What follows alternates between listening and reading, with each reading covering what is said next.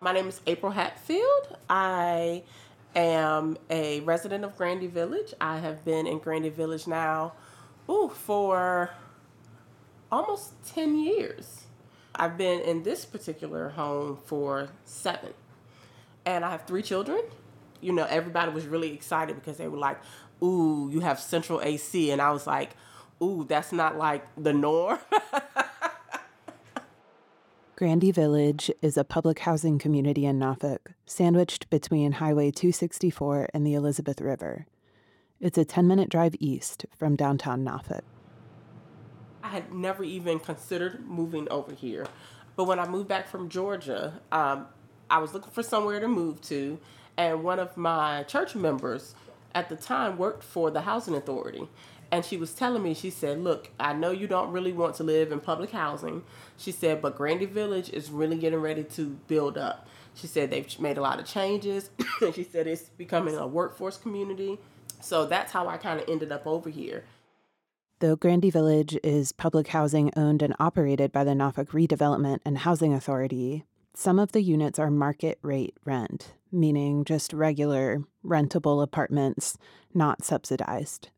Some units in Grandy Village have a higher income requirement than other public housing in Norfolk, which is what April referred to when she said it was a workforce community.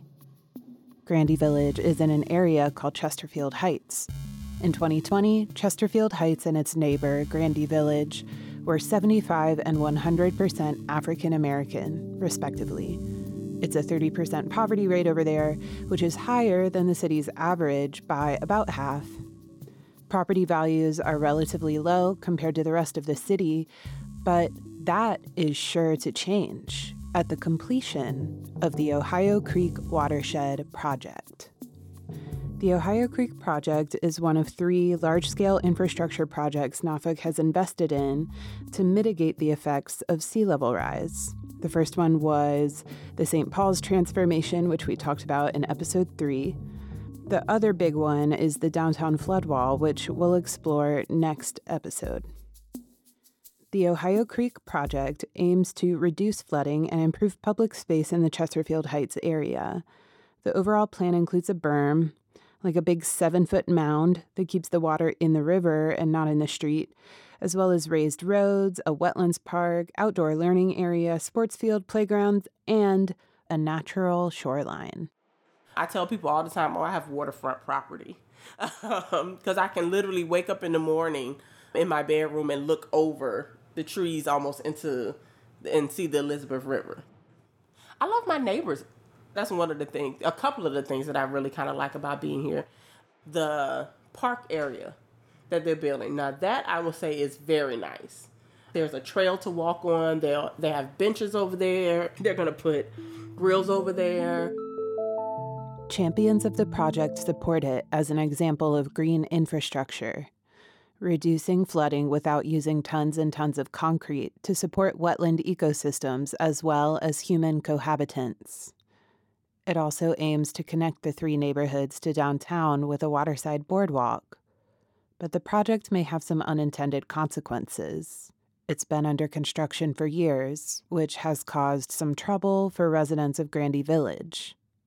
Some residents, like April, are concerned that the increase in property value resulting from the project will lead to them being priced out. I don't know.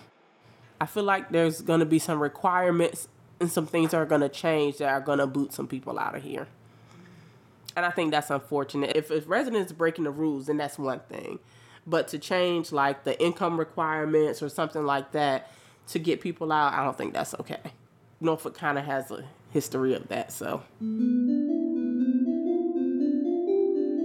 You're listening to Wading Between Two Titans, a limited podcast series from the Repair Lab about sea level rise, housing, and the history of race in coastal Norfolk, Virginia. I'm Adrian Wood. Welcome to episode four, where we will explore the relationship between the dream of resilience and the realities of gentrification and sea level rise. Resilience is a word that means a lot of things to a lot of people. For the Ohio Creek Project, resilience is a goal of making the neighborhood better able to deal with chronic flooding that otherwise would get worse due to sea level rise. This is why the Ohio Creek Project exists to protect residents like April from rising seas. The rate of sea level rise in Virginia is about double the national average. Because sea level is rising so much faster in Virginia, other cities in the US and even abroad are looking at Norfolk's response to model their own. So, Virginia has the highest rate of sea level rise on the East Coast. I'm Skip Stiles, Executive Director of Wetlands Watch, and we're a Norfolk based environmental group that works statewide to conserve and protect wetlands. And since about 2007, we've been working on sea level rise. Skip is a conservationist and an advocate. He's shown up in Norfolk and Hampton Roads again and again and again over the past few decades on local and regional panels, committees, and boards for sea level rise response. Skip is also the kind of person who, in his free time, prints out flyers to stick on people's windshields to warn them to move their cars in advance of flood risky days. I mean, this this part, the southeastern part of Virginia, is so flat that you can get flooding from tides when you don't expect it. The water will literally come up out of the ground, or you can get it from rain.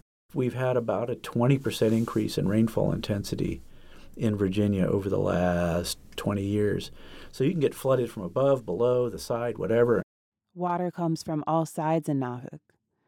The Chesapeake Bay area, including the Hampton Roads and Great Dismal Swamp region, are special in that sea level rise is made worse by land subsidence. That's a geological way of saying the land is sinking. Subsidence also has to do with centuries of pumping groundwater to support urban settlements. Subsidence is a few millimeters a year, like between one and three millimeters a year, so it's minuscule, but it's compounding, meaning that it's expected that it will happen faster and faster over time. Because the land is sinking, it means that sea level rise happens a little bit faster than it would otherwise. And it's because of subsidence that Virginia is facing sea level rise impacts faster than anywhere else in the US. A 2021 report commissioned by Virginia state legislators predicts that Norfolk may see up to seven feet of sea level rise between now and 2100. How tall are you? Not that tall. That prediction is based on a moderate estimate. A more extreme estimate would put sea level rise at 11 feet. That's higher than the first story of most buildings, completely underwater. The wetlands are not going to survive. Um, the current estimate by the state is that we'll lose about 90% of our tidal wetlands by 2080. And what what does that mean? for um, no more people. seafood. Um, no more. Uh, the wetlands also protect us from storm surges. They basically buffer against the waves that come in, and they also treat pollutants. The pollution one is a real sleeper. The loss of that doesn't just mean polluted water, it means more greenhouse gases in the atmosphere, higher global temperatures, more melted ice in the Arctic, and yes, more sea level rise. So, the wetlands that may protect Norfolk residents from sea level rise are also threatened by sea level rise. We have already seen the effects of sea level rise, and we will continue to see them, not just in increasing coastal flooding, but in more intense and unpredictable hurricanes, cyclones, monsoons, and even tornadoes along the coasts. Through Wetlands Watch, Skip worked on developing community based resilience plans. So basically, we were talking to local governments. At that point, our shrill message was you got to learn to adapt to sea level rise. One, one day we were sitting around and we had one of those palm to forehead moments where you go, wait a minute, what if the cities listen to us and actually adapt to sea level rise?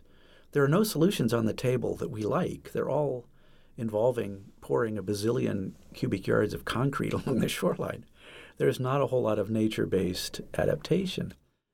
In 2015, Wetlands Watch started working on a resilience design specifically for Chesterfield Heights and the surrounding area. We said, okay, we're going to floodproof this community, but here's the deal you've got to um, preserve or expand the ecosystem services. The ecosystem services being the good things that the wetlands do and the natural open areas. So you can't just pave this place.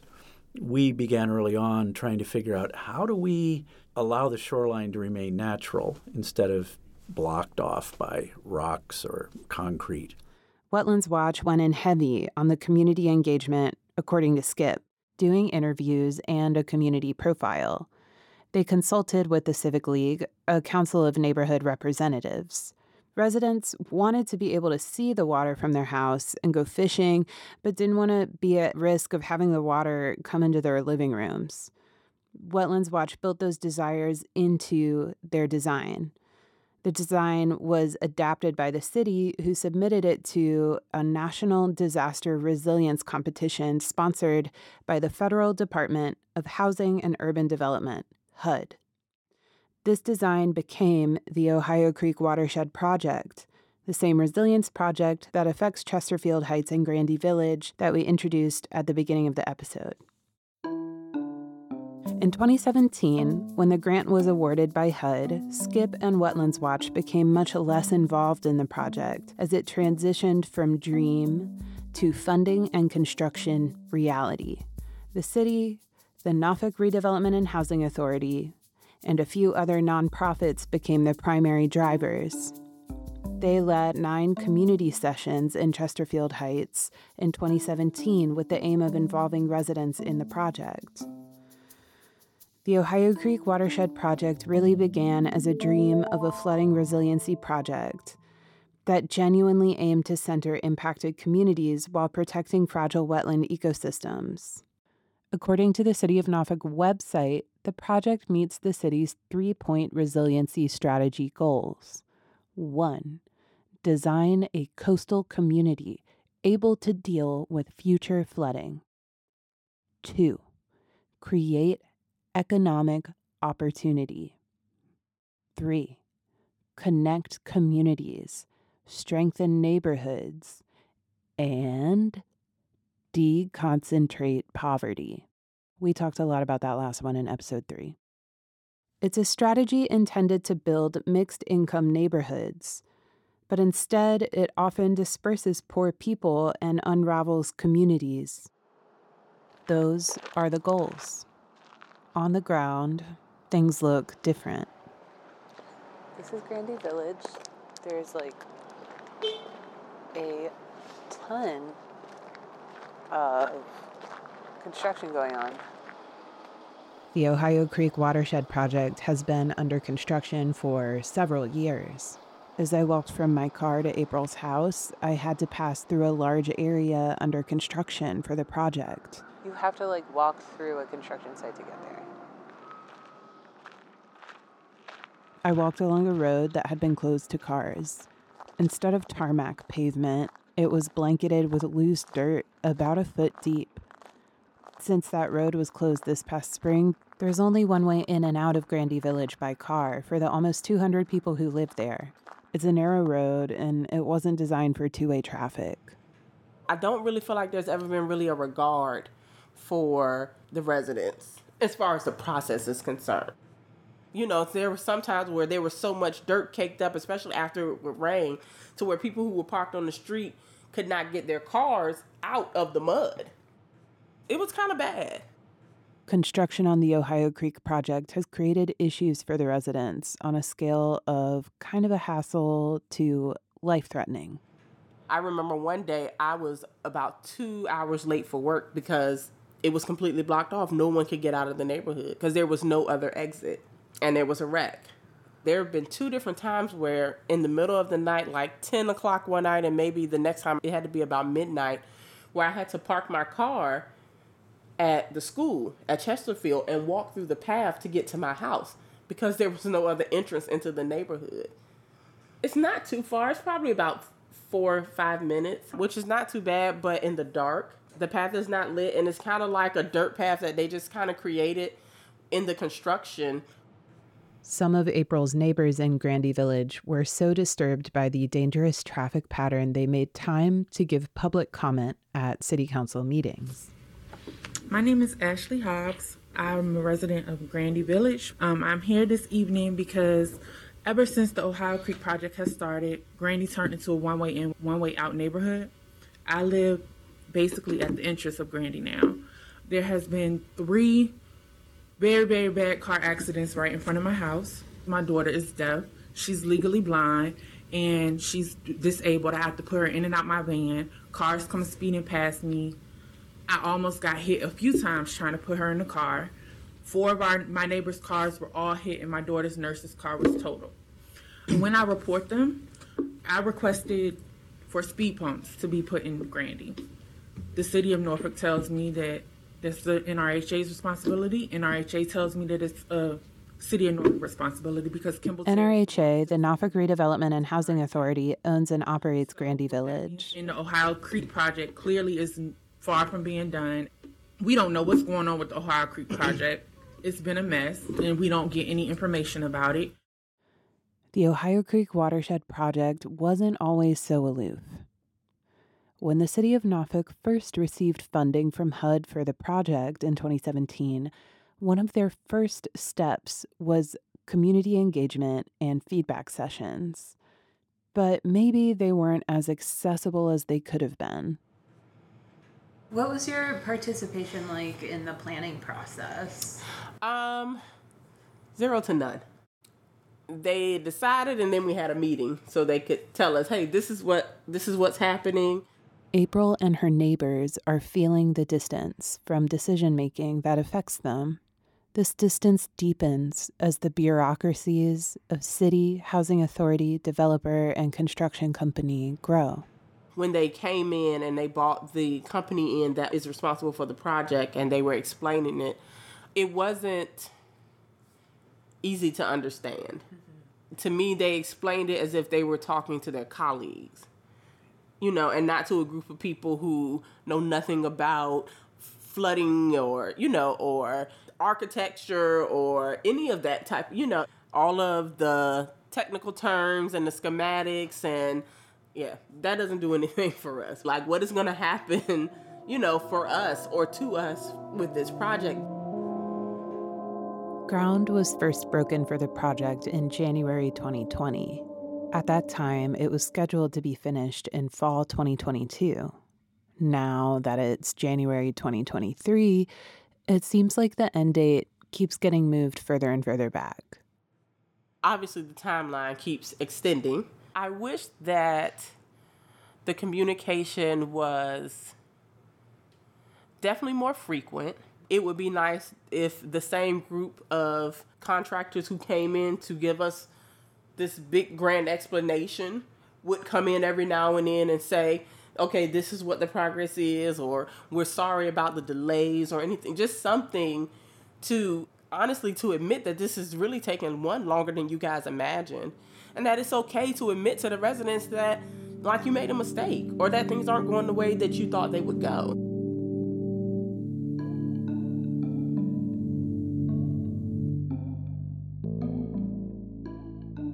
While it's a groundbreaking dream of a project for Norfolk, the reality of the Ohio Creek project raises some important concerns about who it's for and who will benefit. All of the inconveniences and slowdowns have led April to wonder why is this happening the way that it is? Why are we being treated like means to an end? All that to say, what even is the end goal? If it's resilience, what does that word mean? And who gets to define it? We throw that term out loosely, um, but it really needs to be defined and how each one of those localities, how they apply resiliency and how they measure it.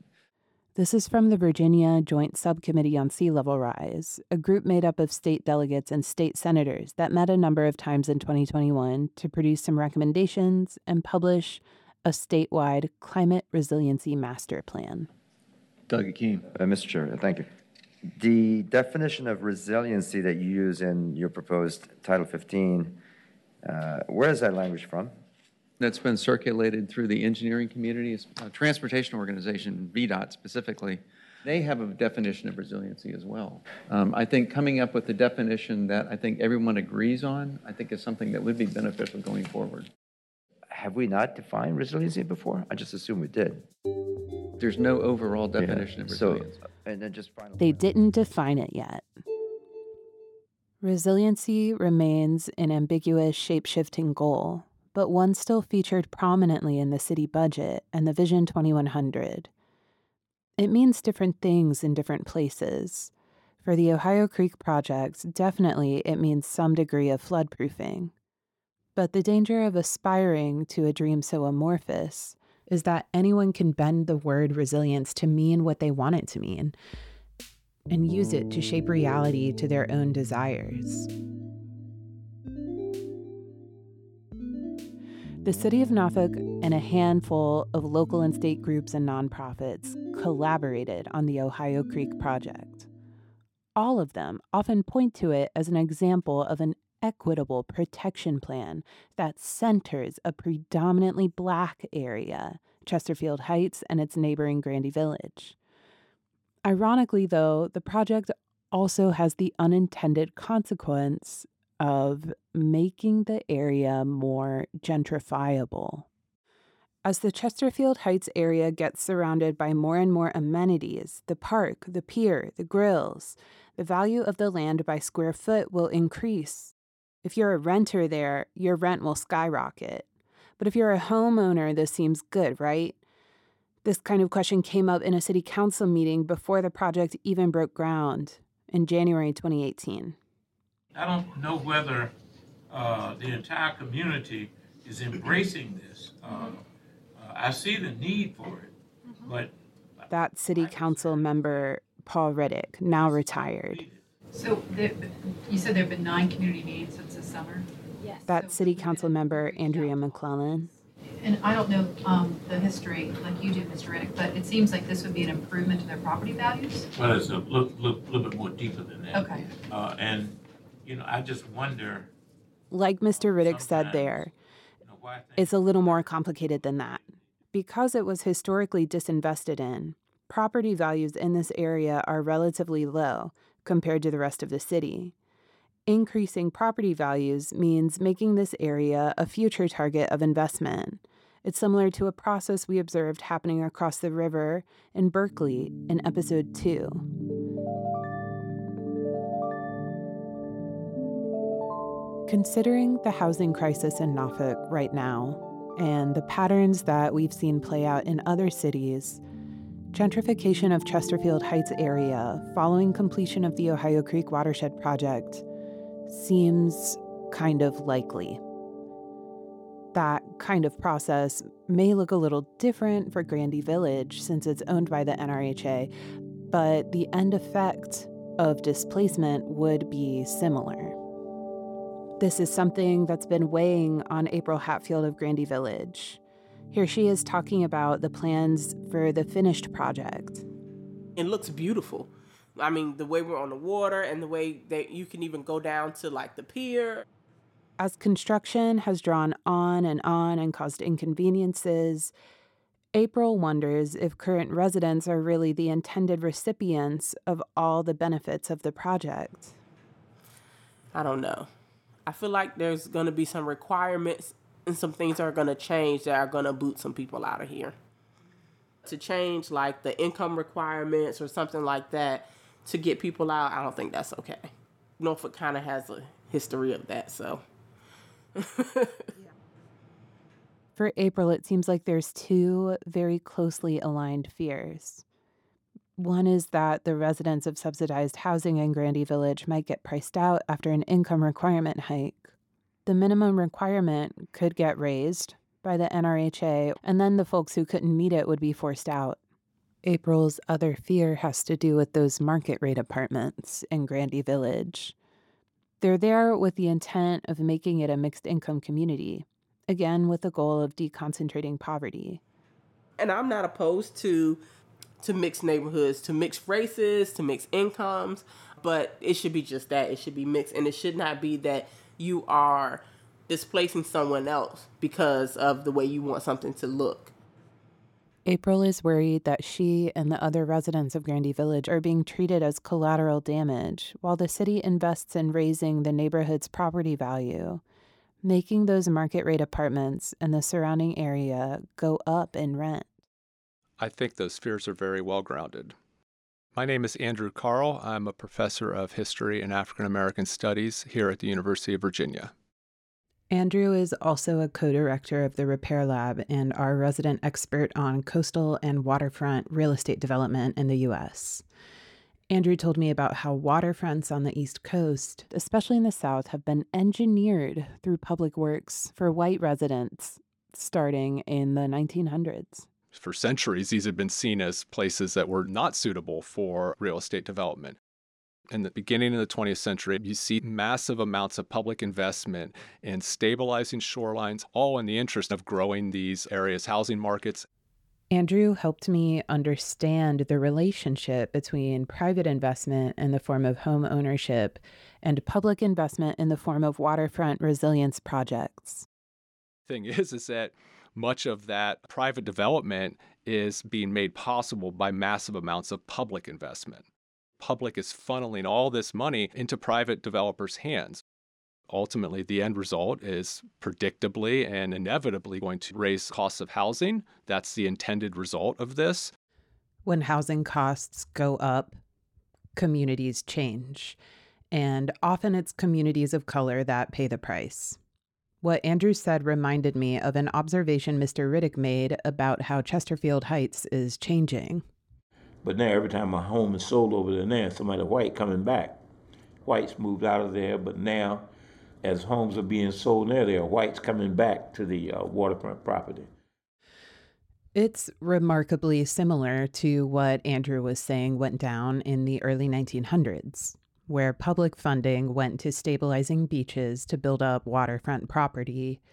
In the same vein, publicly funded efforts like the Ohio Creek Watershed Project contribute to the resilience of the neighborhood, but that also makes it eligible for massive turnover on the housing market as families who have been there for generations get priced out and higher bidders buy their way in. I see it changing. You know, it used to be all white. It used to be all white. And with our light rail, we have a stop that's three or four blocks from Grandy Village. The light rail is public transportation that connects Norfolk to Virginia Beach. One day, I see a lot of the people that live in Virginia Beach tired of getting in that traffic, and they're going to start. Some you have some housing in Grandy Village that has market rent, so I can see, you know, that uh, gradually changing to a market rent community dominated by whites.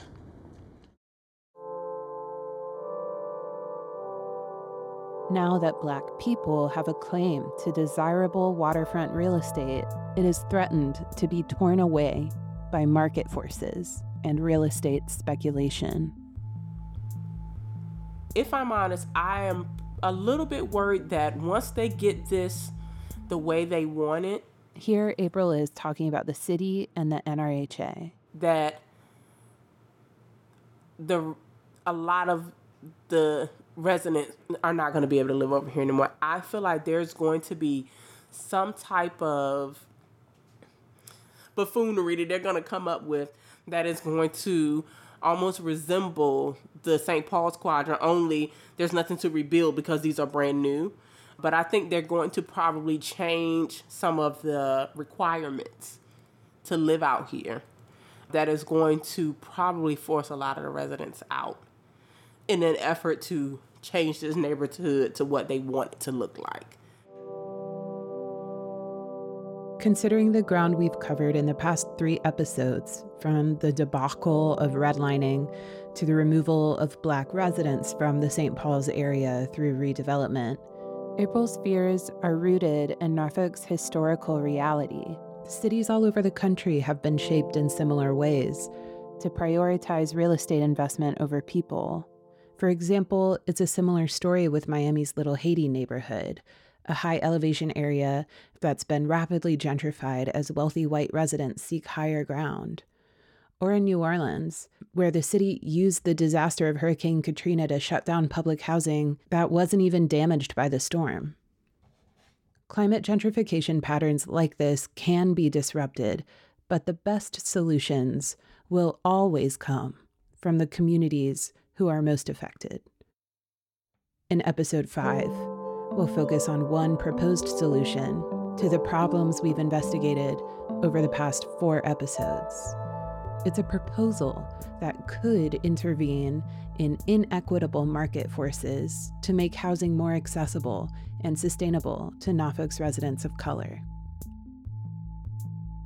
Well, it started it started as a wonder. I just wondered how does climate change and specifically in Norfolk flooding how that intersects with our current housing crisis. The tenant base that I work with are economically transitioning folks. The program here that's actually working that we can actually get and get into some homes, man, that would be fantastic. Follow us on Twitter at the Repair Lab or find us online at twotitans.org, T W O T I T A N S dot O R G. This episode was written, recorded, produced, edited, mixed, mastered, and hosted by me, Adrian Wood. Show art by Adrian Wood. Story editing by Kelly Jones. Music by Sugarlift. Consultation and visioning with 2022 practitioner in residence Kim Sudderth. The Repair Lab is part of the Karsh Institute of Democracy at the University of Virginia. Transcriptions of this and all episodes are available on our website at twotitans.org. Thanks for listening.